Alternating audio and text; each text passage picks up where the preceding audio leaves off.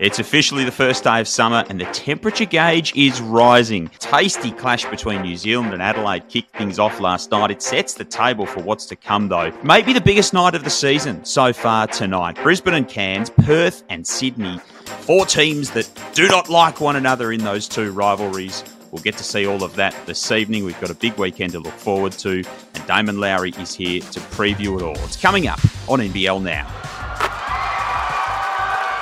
It is Friday, the 1st of December. The summer of hoops is officially underway in a seasonal sense as the calendar ticks over. Joel Peterson back with you here on NBL Now, and great to have the king of the pink polo alongside me in Damon Lowery. G'day, Damon. JP, what's happening, man? Just call me the Pink Panther. I've never seen a brighter shirt than that. People will be eyeing those off for Christmas. Uh, I quite liked your work on uh, the NBL now roundtables that filled the gap nicely while we were away, but we're back and we're we're set for another big weekend of hoops. Um, let's start off with last night in Christchurch, Wolfbrook Arena, New Zealand and Adelaide. We know the Breakers are, are, are under strength. Uh, Mody Maor got tossed at half time and New Zealand still went on to win. They started with a 37 to 17 first half. They shot the lights out. It, it, was a big win for them, really. Massive, massive win for the Breakers. It was every game for the rest of the season is pretty much must win for those guys.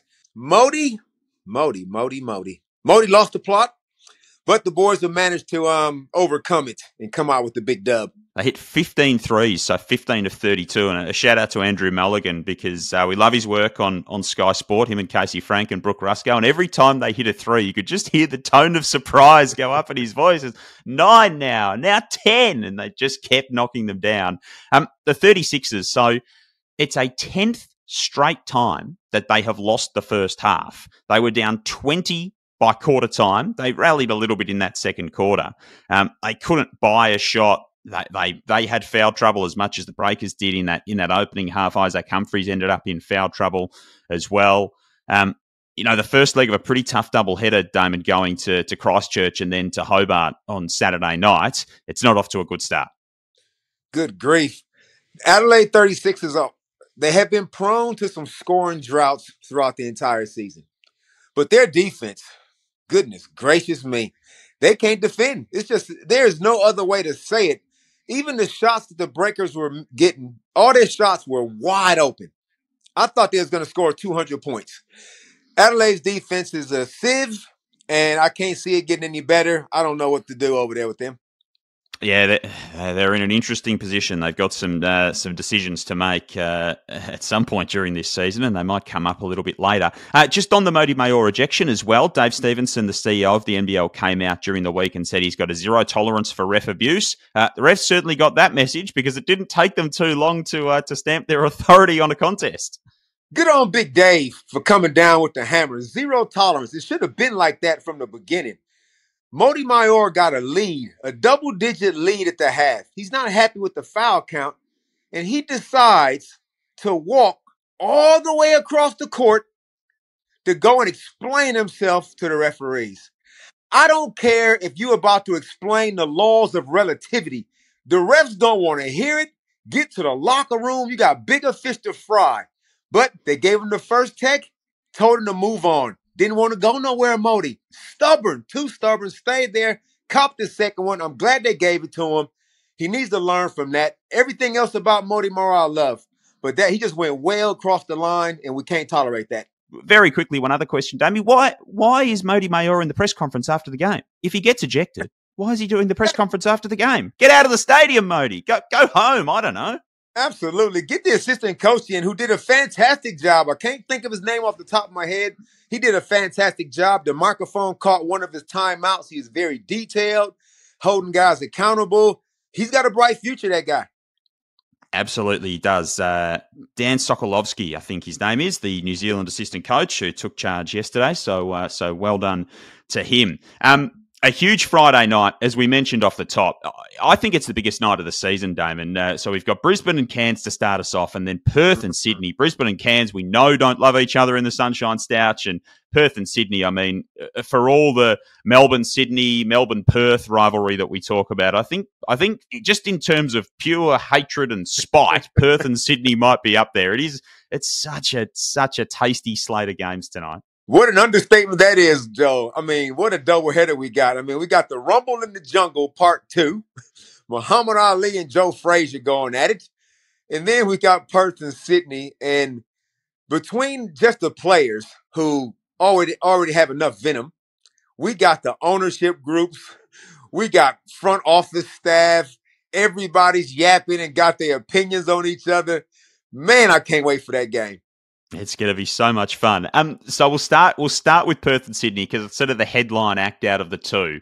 Um, you know, Tai Webster said it's the biggest show in town earlier in the week on WA radio, and it certainly is. Um, Kristian Doolittle storming out of practice during the week. Uh, the, the, the dummy spit from Doolittle, so to speak. He had to be calmed down by Joe Rillie. He's a competitive dude. We know that. Uh, what do you make of, of that little interaction during the week for the Wildcats? Yeah, I didn't take anything out of that one. I mean, we've all been there in training sessions when, you know, it might be a couple suicides on the line between teams and guys are getting after each other. And then one team loses, and then somebody cracks it. Um, so yeah, the fact that Rillie had to go over there and calm him down, I don't I don't know why he would have tried to do that. Just let Doolittle stew in his juices. I would have I would have thought. But um, yeah, nothing to see here. I, I wouldn't have thought. Uh, now you played with John Rillie. Did either you or he storm out of a practice session at any time? Really wasn't the Rillie wasn't the fighting type. Um, that wasn't his go. But um, but Robert Rose, he's a different case. So there was some, uh, might have been some storming out along the way in the uh, the basketball life of Damon Lowery. Um, for the Wildcats, I mean, if they win this, it's it's a six straight W, and then they will have beaten. And I know I'm sort of casting back here, but they will have beaten Tassie in round one to start their season, 101.95 at RAC Arena. They will have beaten Melbourne last time out in that double overtime thriller, and now they will have beaten Sydney. At that point, can we consider them with everything that's gone on so far this season? Can we consider the Wildcats legit? Legit. They're already legit, in my opinion. But if they take off this big scalp, oh yeah, at home, in front of the Red Army, the same John Rillie, the same John Rillie, they might have to rename RAC to Rillie AC. Is he really the real deal? He's turned his team around. The guys have all bought in, and um, it's great to watch it's been good fun to see their to see their rise. The Sydney side of things, so uh, they get a couple of key players back. Jaylin Galloway, who's been missing for a little while, has had an outstanding start to the season. Geordie Hunter comes back in as well, but they're, they're only three and three on the road. The Kings. Any concerns with their form away from home as they head to Perth tonight? Yeah, not really. Um, yeah, fifty percent on the road, and at the start of every season, we would say back in the day, if you can win 80 to 90% of your home games and go 50 50 on the road, you'll be fine. And the Kings are tracking nicely. Now, with the addition of Galloway and Hunter back into the lineup, that gives them that extra defensive punch they were missing. They were missing that perimeter defensive punch as well as that extra shot blocking and interior presence that Jordy Hunter provides. So once them guys, they, they got their full loaded deck back. So expecting a very, very competitive game. It could go either way. And the milestone man, Shaun Bruce, uh, the Horsham product from out in Victoria's Wimmera, uh, plays game 300 tonight. We know he's hit some, he's had some big moments in recent times. He's, it's a great story of someone who, who persevered, found himself maybe not at the level required, and, and worked so hard to, to get back to it. And uh, now he's doing some really good things for the Kings and uh, notches another mi- major milestone tonight. Absolutely. As an honorary member of the Horsham Wimmera community, being a former Horsham Hornet myself, I'm so proud of Shaun Bruce, the whole Bruce family. They've done a good job. Shaun grew up in the shadow of his big brother Aaron, and Shaun has just grinded it out, just nuts and bolts. Um, won't take a backward step for nothing. So proud of him in his 300th game. All the best, Shaun. Absolutely. Um, can I get a tip from you? Man, I got to go Perth. Okay. I'm going. Like I'm going. That. Going Perth at home. Keep that winning streak alive. There you go. So it'll be up to six in a row for the Wildcats, and uh, if they do win, they'd get to eight and five on the season, having been uh, a lot lower than that earlier in the year. The, the, opening game, so both of these games, of course, on, on ESPN tonight. The opening game, seven thirty Eastern Daylight Time, so six thirty in beautiful Queensland is Cairns and Brisbane, with the Bullets heading up to uh, to North Queensland for a, a, an encounter with Adam Ford and the Taipans. There's a lot of spice in this game, Damon, with Shannon Scott uh, returning up to Cairns as well, and both sides really needing a win. Both sides need a win. That's first and foremost. The shenanigans that took place the last time these two these two teams met, that's over. Uh, hopefully, nobody is carrying any grudges, any bad blood.